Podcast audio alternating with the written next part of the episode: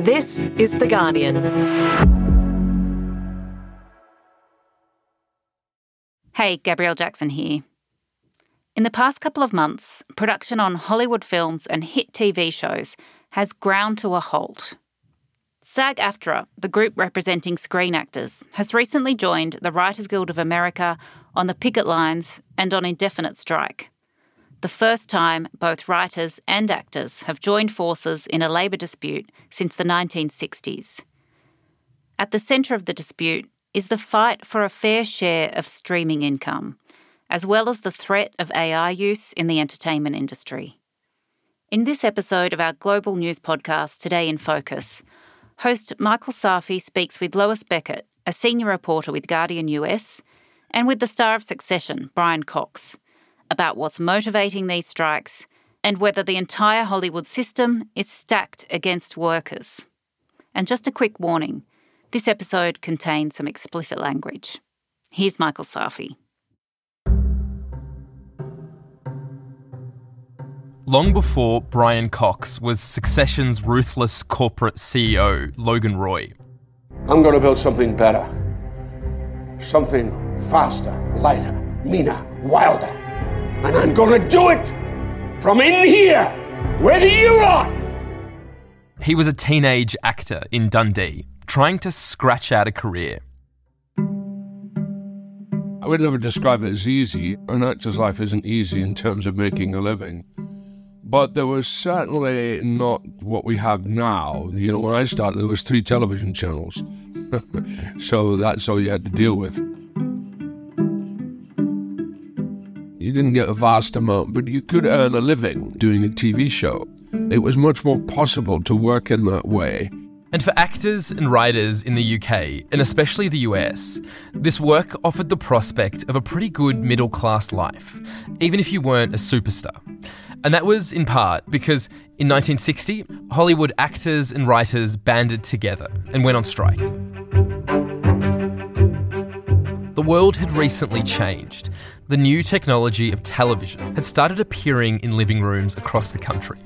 For the entertainment industry, it was a whole new business model, and the actors and writers wanted a bigger piece of it. Where is the additional money going to come from? Is this going to mean a rise in the price of theater tickets? We hope it's going to come from an increased attendance at motion pictures. By the way, one of the union leaders back then was an actor by the name of Ronald Reagan. In any negotiations, you give a little and you and you get a little, and uh... later he'd go in a very different direction. In 1960, the actors and writers won. And now, 63 years later, history's repeating itself. The Writers Guild of America and SAG AFTRA, which represents actors, have voted to go on indefinite strike. No more movies, no more TV. Actors like Brian Cox are holding signs, attending rallies, or picketing outside studios. They're saying the world has changed again, and our business model needs to change with it. The thing is that uh, the paradigm is so shifted so fast and so quickly. And we're now into something which is quite different from what it was 50 years ago. The deals are not good enough for the actor or for the performer. They're simply not good enough. That's the whole point of the strike. Working in movies and TV is a pretty unique job. The fame, the costumes, bringing people's imaginations to life. But to understand why these strikes are happening, actors and writers say don't look at what makes our work so different to yours. Look at what makes it the same. That's what's at the root of all the problems vested interest. Oh, it's not in my interest to serve you, it's not in my interest to make the conditions right for you. My interest is to serve me, and you will serve me at the cost that I say. And that ain't on for anybody nurse, doctor, actor, director, writer. No, it's not on. From The Guardian, I'm Michael Safi. Today in Focus Is Hollywood broken? And with AI on the horizon and approaching fast, can it ever be put back together again?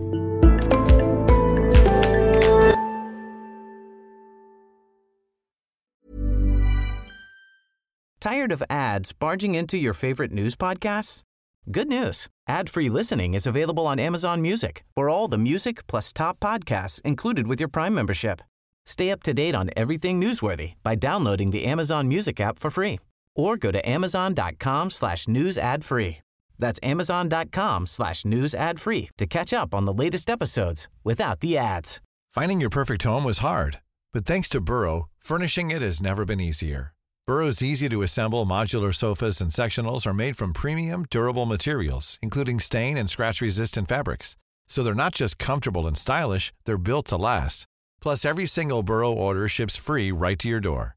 Right now, get 15% off your first order at burrow.com slash ACAST. That's 15% off at burrow.com slash ACAST.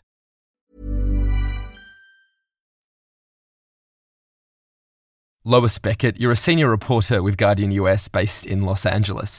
This is the first time that both the Writers Guild of America and the Screen Actors Guild have been on strike together since 1960. This is a really big deal, right? Everybody that I've been talking to on the picket lines, writers, actors, everyone weighing in on this in LA says this is an absolutely historic moment. And both the writers and actors say they feel like this is an existential battle, that they're not just fighting over this contract, that they're fighting for the future of their profession. So, what does it mean for Hollywood when two of the pillars of the industry decide to stop working? Like, what's it done to the industry? So, the writer's strike really slowed things down, but that's about 11,000 people on strike across the city, and still some filming was happening. But SAG AFTRA, the actors union, they have 160,000 members. Hmm. And so when they decided to go on strike, that basically shut almost everything down. And that doesn't mean just that filming on TV and movies has stopped. Promotion for all of those major studios has also stopped. So you've probably heard, right, that the Oppenheimer actors walked out of their London premiere once the strike was called. We have to acknowledge you've seen them here earlier on the red carpet. Unfortunately, they're off to break their picket signs for what we believe to be an imminent strike by SAG. Comic Con, actors haven't showed up for that. There really is just a total pause, and it's not clear how long it's going to go on. From anticipated sequels, including Deadpool 3 and Beetlejuice 2, to TV hits Stranger Things and Cobra Kai, fans will likely have to wait longer than expected for their big and small screen faves. And the picket lines have been pretty star studded affairs, unsurprisingly. We've seen actors the likes of Bryan Cranston. What we have put forth in the negotiations is not unreasonable, it is not unfair. Susan Sarandon. They can just basically take our faces, our voices, and have us do whatever they want with very little or no compensation and Equity, the British affiliate of SAG AFTRA, have held rallies in London that featured actors like Brian Cox. We're disregarded, and they forget that that's the centre of the activity. Without them, they have nothing. And ironically, the Directors Guild of America did not come out in support of the Writers Guild, and that was a big mistake. And you've been down at those rallies too. What's the mood like down there? There's a heat wave almost everywhere in the world. And so being on the picket line in the burning sun is tough. One of the things that's really surreal is that to keep people's energy up, there are often theme days on the picket line. So when I was out at Netflix last week, it was Bridgerton Day. And so there were literally actors dressed in long Jane Austen dresses and bonnets and parasols. We have scones, we have shaved ice, we have iced coffee, so it's actually a very fabulous party. And everyone is chanting, I say union, you say strong, union strong, union strong. But they're also like waving their fans and walking in their little long dresses. So it's a little bit crazy. That's a lot to be wearing in such hot weather, too. That is not strike clothing. It is not. Another guy I interviewed was sort of wearing a raggedy 18th century shirt, which seemed like it might be a little bit breezier. No more rags for the riches! But no, I would not want to be wearing a bonnet in this weather. And so, when the writers were asked whether they should go on strike, something like 97% of the Writers Guild voted to do so, which is pretty emphatic. What are they facing that made the choice so clear to them? For writers and actors, they're facing the same problem, which is that they do not feel like they are being brought into the new streaming era in any way that makes it possible for them to make a living. They think this new higher tech streaming industry is trying to make writers and actors into gig workers, to take Hmm. something that used to be a profession, even at the less famous lower levels, that you could make a living, you could raise your kids on an actor's salary. And now many actors have told me they feel like it's being compensated in a way where this is not a profession, this is just a hobby. They'll throw you some dollars, but it's not something that you can actually do and make a living. Mm. I mean, the background to this strike is actually about us and the way we consume movies and TV. Tell me about how that's changed over the past decade. So people used to literally watch movies in the movie theater, or they would watch things on TV and you would pay for cable. And what's happened with the streaming revolution is now people are seeing fewer movies and they're not watching on TV. They're all watching on streaming services online, which is for us a lot cheaper. You know, you can get a lot for 10 bucks a month on Netflix compared to how Mm, much you would mm. pay for a movie ticket. But that shift has been very challenging for every part of the industry. And actors especially say that what has happened is that their contracts haven't caught up to the new models. So if you're thinking back to that historic strike in 1960, one of the battles that happened there with the actors was whether actors should get compensated when movies are shown on television. And what's happening today is a similar question how are actors going to be compensated when the stories that they have made are shown on streaming platforms? So actors will say, when a show I did was shown on television in reruns, they could get residual checks for hundreds of dollars. It's been reported that the cast of Friends made tens of millions of dollars as their show was replayed over and over again on television. And now actors say something that they did 10 years ago or 15 years ago that got played on TV, they'll still get a check for $500 from that. But something they did much more recently that's on a streaming platform under their current contract, they'll get like $27 from that or $5 from that. It's just no longer sustainable.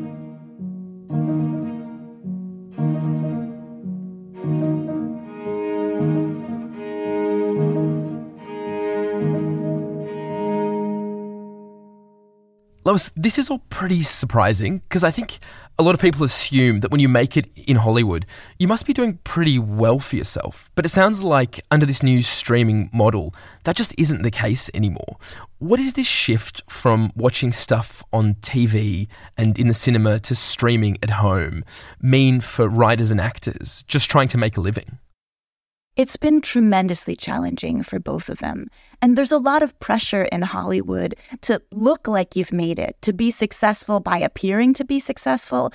And what the writers and actors strikes have done is that they've given people an opportunity to speak out about what the reality is. So Alex O'Keefe, who was a writer on The Bear, was talking about how he was going to an awards ceremony for this hit show.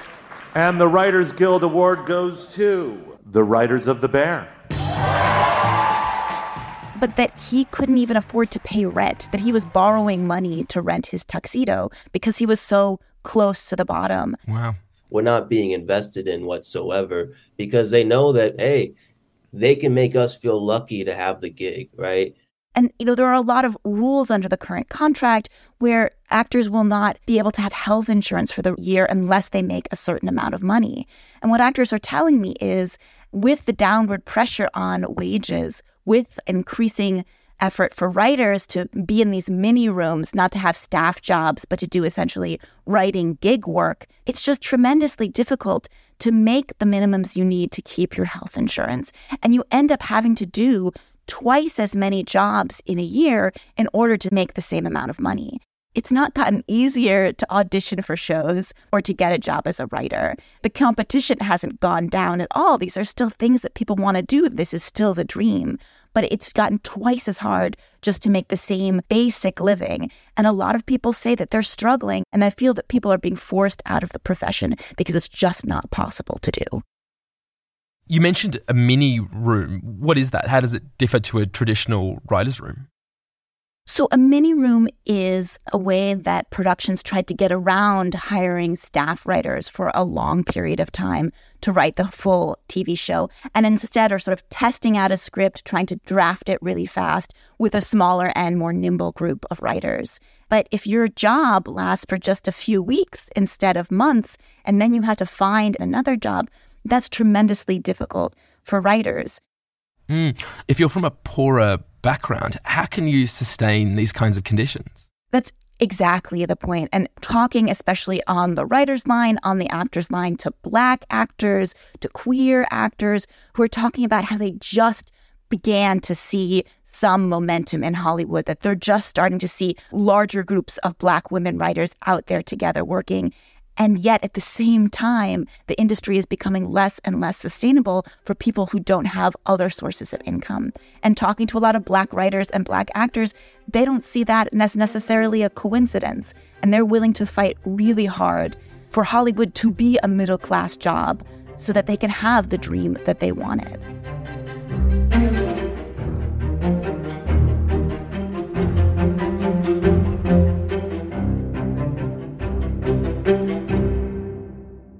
Lois, at the heart of this is a contradiction, which is that the work of an actor or a writer is potentially being watched more often today than it's ever been. I mean, it's all available 24 hours a day on the internet. And yet the money they're making from that work being viewed is less than ever. So, how do studios and how do streamers justify that? Well, one really crucial part of all of this is that the streamers refuse to share any information about how many people are actually watching the shows. Hmm. And that's a huge part of the negotiation, especially for actors, because how can you negotiate for proper compensation if you don't even know how many people are watching or how successful your shows are? There was a really interesting investigation into the cast of Orange is the New Black, this foundational hit for Netflix. Yeah, of course. And it yeah. seems very clear that this was like a massive, massive show. But a lot of the actors who worked on it, who were newcomers to the industry, a lot of actors of color, never got paid very much for that show. And even mm. though it clearly helped make Netflix tremendously successful, none of them have gotten compensated. And none of them still know really how many people watched it. And a lot of the actors said, I was making a day rate of a couple hundred dollars a day. And I was still working mm. my day job as a consultant or as a bartender, even as I was becoming famous and people recognized me. And I was dealing with all the challenges of being a tremendously successful actor, but there was nothing in my bank account that actually compensated at that level. I'm happy to tell you that my latest residual check came in June, and it was for $20.23. What do we know about the business of these streamers? They don't tell us how many people are watching their shows, but are they making good money themselves? We know that Netflix is tremendously successful. Its net profits in a recent quarter were 1.5 billion. So Netflix is doing fine. Netflix has money. It's consistently profitable. A lot of the other legacy companies like Disney or Warner Brothers, they're trying to now make it and transition into the streaming era, and they are struggling more. They have not necessarily found a way to be profitable.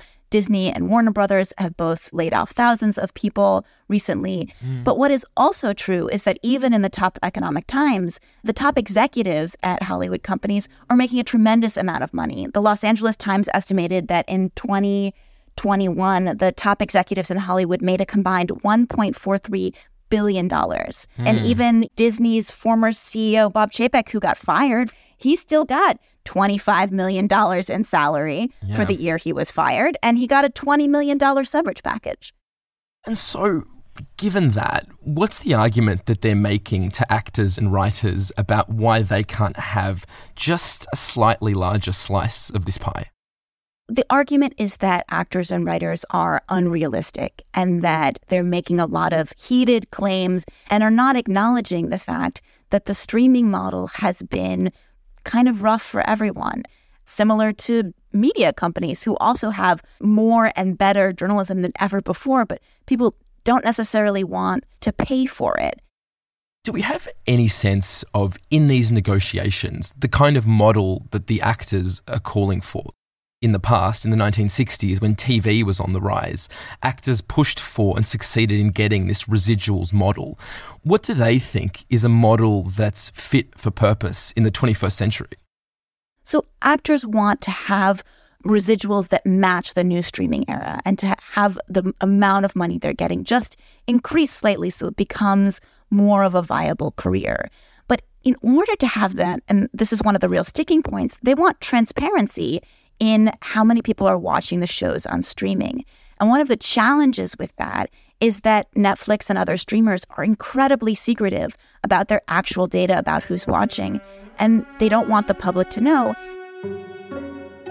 And it seems in part they probably don't want their Wall Street investors to know because this is a business that's trying to portray that they're going to have vast profits, that this is a new model that's going to be disruptive and hugely profitable. And it's just not clear if you actually got the behind the scenes data, what that might do to these companies standing in the stock market.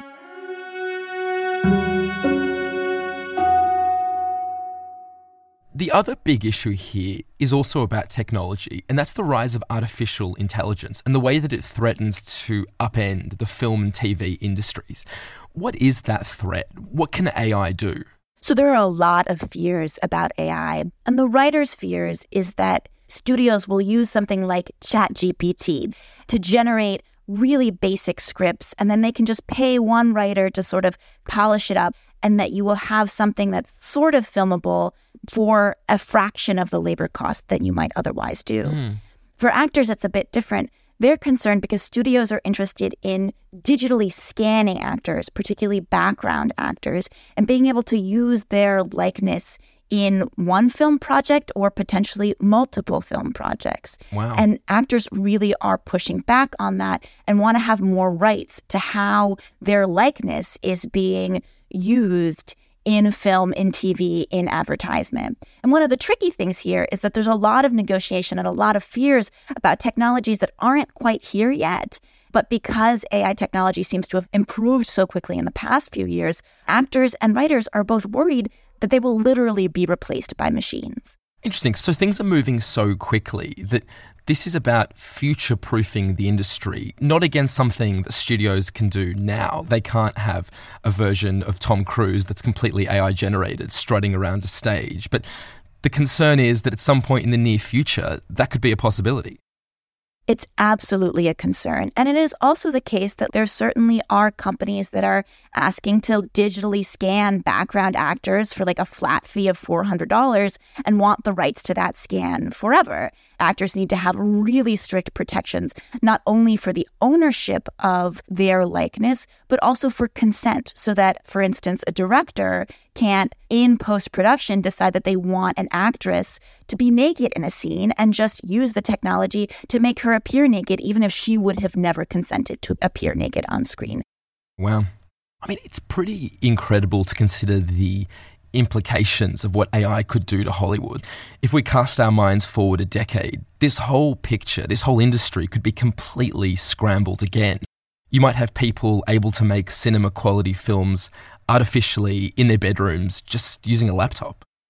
I've definitely at AI conferences in Los Angeles heard people envision this model where you have an auteur at home in their living room with tools that allow them to take their idea to reality without the intervention of the studios, without all the notes from executives, and that this could be a really exciting and flourishing world of really interesting new content. Mm. But on the other hand, I've also heard actors argue that actually what that sounds like is just a world in which there isn't Hollywood anymore. There's just basically TikTok and there is a huge amount of very viral, very short, very personality driven work, but it's all pretty small and unambitious. Mm. And so there are writers and actors who fear that in chasing short term profits and trying to squeeze labor costs when they can't squeeze anything else, Hollywood studios might be undermining themselves and leading us to an era where really big,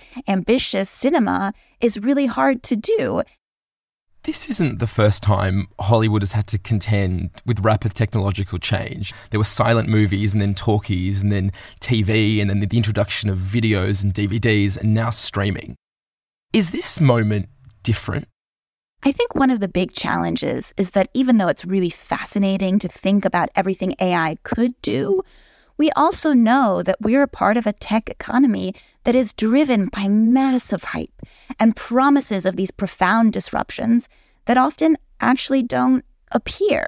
Just as we've seen Uber and Lyft promise to completely disrupt the transportation industry, and actually now at the end of the day, an Uber or a Lyft kind of costs the same amount as a taxi. Yeah.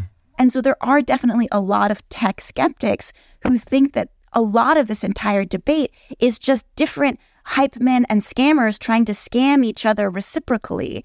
And at the end of the day, these tools are not going to be able to deliver things that people actually want to watch. Hmm. That ChatGPT is not going to write a good script. That AI scans are not going to be actors in a way that people want to watch.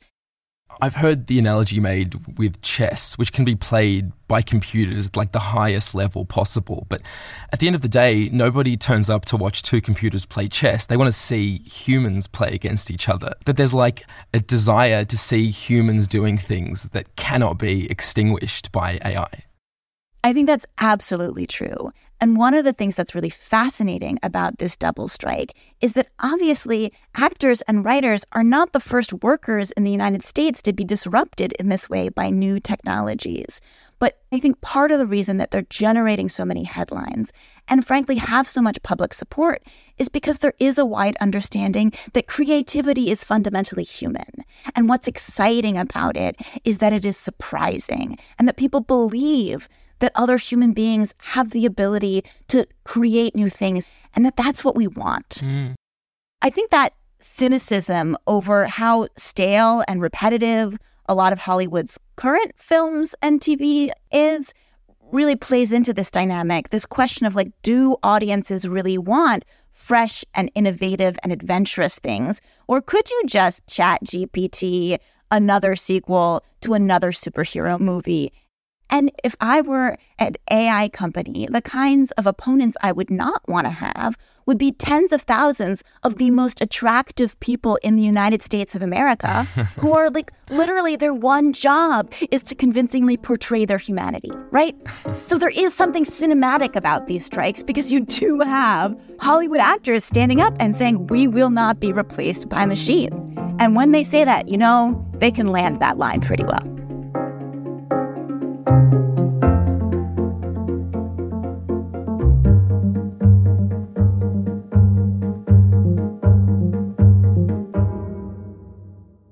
Brian, how big a threat do you see AI to the profession? I mean, as studios try to save money wherever they can, is AI something you worry about? Yes, it is something I worry about because of the extent to which they can go down the road of AI. You know, this thing which I had yesterday where a young actor was made to be scanned and then he was put in other scenes which he wasn't even involved in. Incredible. And he had no recourse for that, none at all. And that was here, that was in the UK. Now, that kind of thing is probably just an example of many, many incidents that that will happen. So the young actor or actress is put in a very precarious position. If we agree to what their terms are, we will not be able to bargain because we will have lost that power. I mean, you've played over the course of your career these complex characters like Hannibal Lecter. Don't think you can persuade me with appeals to my intellectual vanity. King Lear, like Winston Churchill. The men need to feel that the nation is with them, so I shall go. Complex, nuanced people. What do you say to people who think that in the future AI could faithfully recreate your work or the work of any actor or writer? there have to be very strict rules about how we use AI. They want to do what they like, and we have to stop them. We have to protect ourselves so that we are not exploited. And also, bigger than that is the deterioration of standard of work. We'll get to an area, I think, where we're feeding people stuff and drama at a level which is ridiculously stupid, you know, and that's how it comes. That's the danger of AI. It regresses because it doesn't tell the truth anymore. And that's what we do when we stand on the stage, we tell the truth.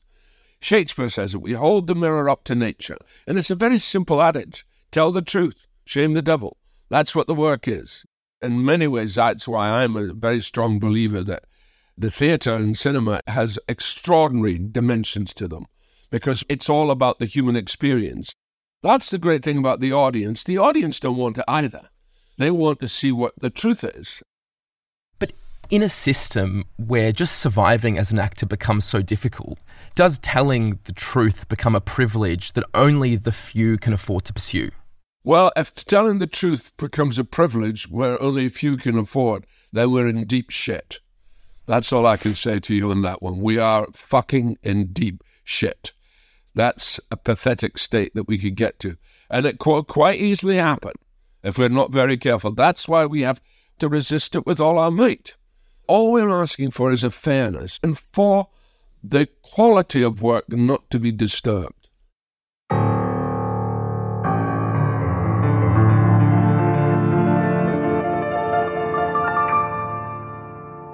Coming up, what happens when there's no more new TV and films? What are we going to watch? And some advice from Brian Cox on dealing with high powered corporate CEOs.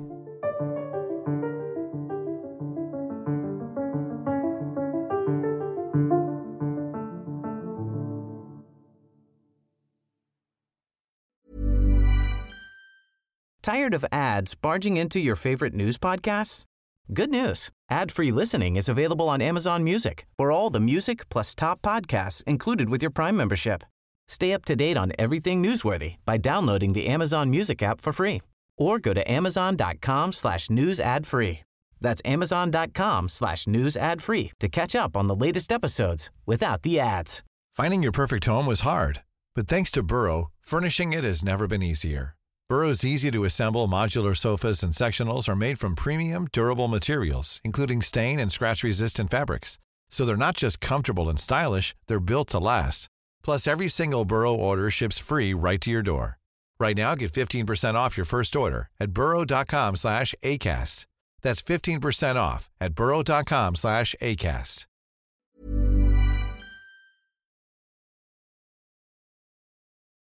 So, Lois, if this deadlock between writers and actors and the streamers and studios continues, how long could this strike go on for? Everyone I've talked to thinks this is going to go on for many months, that the studios and the writers and the actors are too far apart. There was a really explosive series of anonymous interviews a few weeks ago with studio executives and people close to studio executives saying the plan was not even to come back to the tables with the writers until October and that they don't have to negotiate. They can wait until the writers, in some cases, might lose their houses or not be able to afford their rent and then wow. start negotiating again. Everybody is feeling pretty existential about this negotiation. And so I think all of us are going to be waiting and so, if they don't come back to the table potentially for months, what does that mean for TV and movies? What does the industry do if it suddenly doesn't have a pipeline of new content to be putting out? You're going to see reality TV. You're going to see documentaries. There will still be new things coming out that were close enough to the pipeline to put them through. But because things are not being filmed now, because already productions that were slated for next year are being pushed back, there will be a lot less things to watch. But, you know, the streaming era has been good to us as viewers. There's a lot of TV out there. And I think certainly the studios are banking on that. Lois, what's striking about this is that in so many ways, this is a very unique industry. But then in so many other ways, it reminds me of a lot of the stories we cover here about nurses on strike and industrial action by train drivers and flight attendants and hotel workers that we're seeing across the UK and US. That automation, corporate greed, you know, a shrinking public sector is having a similar impact on industries as varied as cleaning a hotel and being a movie star. Absolutely. You know, in LA, people are referring to this as hot strike summer or as hot labor summer. And there's this sense that there are a lot of people who are perhaps threatened by AI or other kinds of automation, and that it's time for workers to really stand up. And what's so interesting about Hollywood is that we have an industry that is full of celebrities and is getting a lot of coverage. And they're saying, you may think that I'm famous, but I actually have the same problems that your industry has. And none of us can really take it anymore. So it's going to be really interesting to see not only how much solidarity there is between workers, but how all of the attention to the Hollywood strike might inspire other people to also, in their careers and in their industries, start drawing a different line. Brian, finally, I have to ask this. You're locked in a fight here with massive profit seeking corporations. And I wonder if you might have any recent experience getting into the heads of the leaders of these kinds of organizations.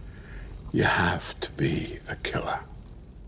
that you might be able to share with union negotiators? Well, they're stubborn. They're there because a lot of them are quite hard, and it's all about money. These guys who run these companies have a singularity of purpose.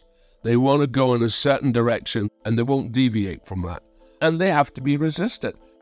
You have to realize there's a sort of organic mechanism that you can't bugger around with. But because we're still into the business of exploiting stuff and exploiting those situations to make money, we've allowed ourselves to drift down this path. And it's very difficult to reverse it. Brian, thank you so much for your time. Take care. Bye.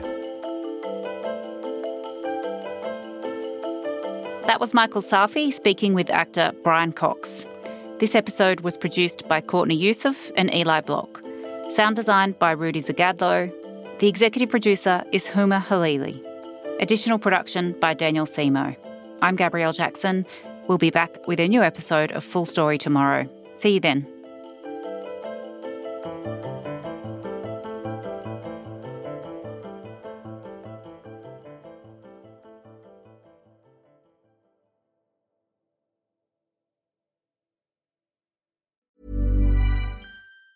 Tired of ads barging into your favorite news podcasts?